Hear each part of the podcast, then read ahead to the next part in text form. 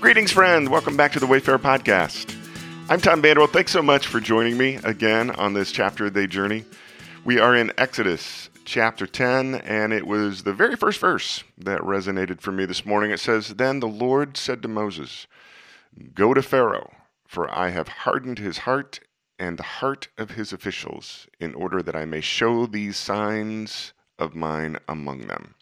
Today's podcast is entitled God Revealing then and now. Wendy and I have some connections to East Africa. We have for years supported a compassion child in Kenya named Nyaguti. Taylor and Clayton spent some time working in Uganda. Clayton's doctoral research has taken him repeatedly to Tanzania, where we also support another compassion child named Michael, who is slightly older than our grandson Milo, and they share the same birthday. Because of these connections, we tend to pay a little bit more attention to the situation there. In case you didn't know it, they have been battling locust swarms this year. Massive locust swarms that I would tag as being of biblical proportions if I was writing an article about them. A second wave of swarms hit the region just as they began fighting COVID. Now, in my recent series of podcasts, A Beginner's Guide to the Great Story, I talk a lot about context. An adult can't reason with a two year old by getting him or her to sit and listen to you read a psychology textbook that explains his or her need to modify behavior. In the same way, understanding ancient stories require me, a 21st century reader, to think outside the box of my 21st century thought and sensitivities.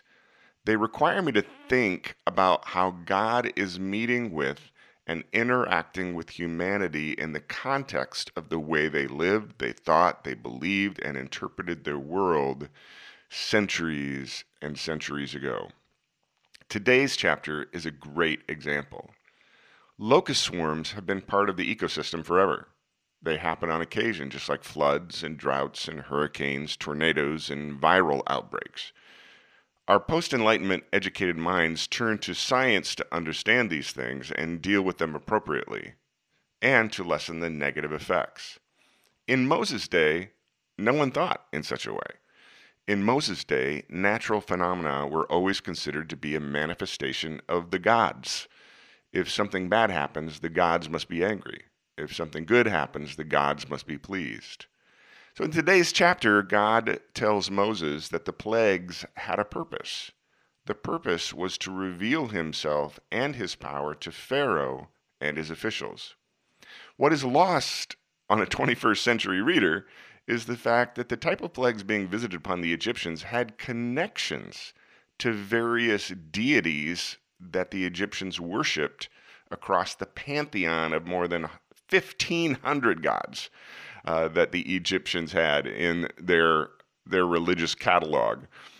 Because many, if not most, of the plagues were natural occurring phenomena, the Egyptians may have historically associated them with other deities.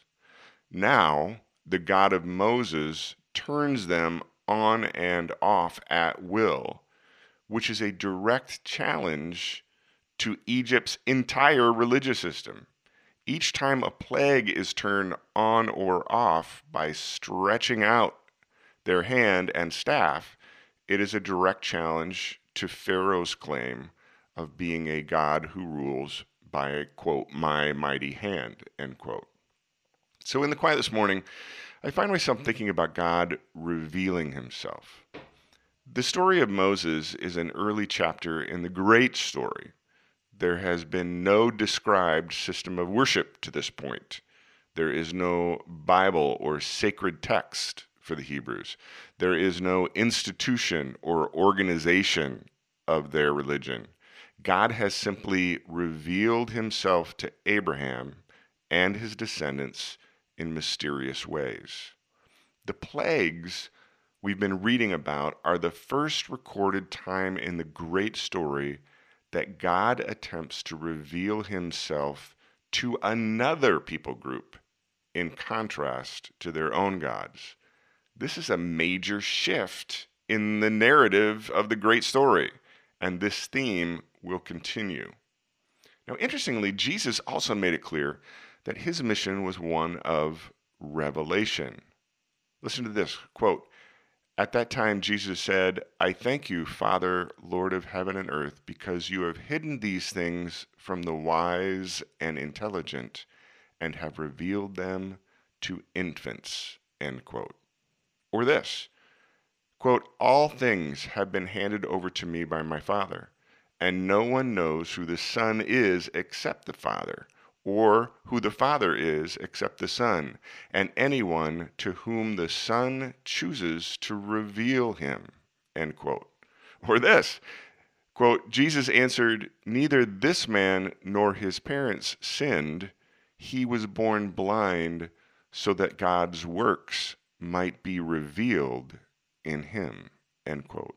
See, God has always been in the process of revealing himself and does so in multiple ways, including the very act of creation. How about this one? Quote, ever since the creation of the world, God's eternal power and divine nature, invisible though they are, have been understood and seen through the things he has made, so that we human beings are without excuse. End quote.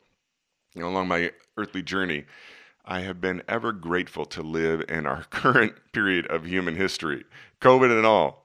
Despite the doom and gloom peddled in the media, we live in a period of human history that is unprecedented with regard to low levels of extreme poverty, disease, low levels of starvation, low levels of war, low levels of violence, and high levels of education and safety across the globe compared with any other period in history.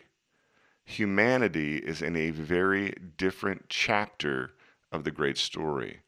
And I believe God is revealed very differently in our world than in Moses' day.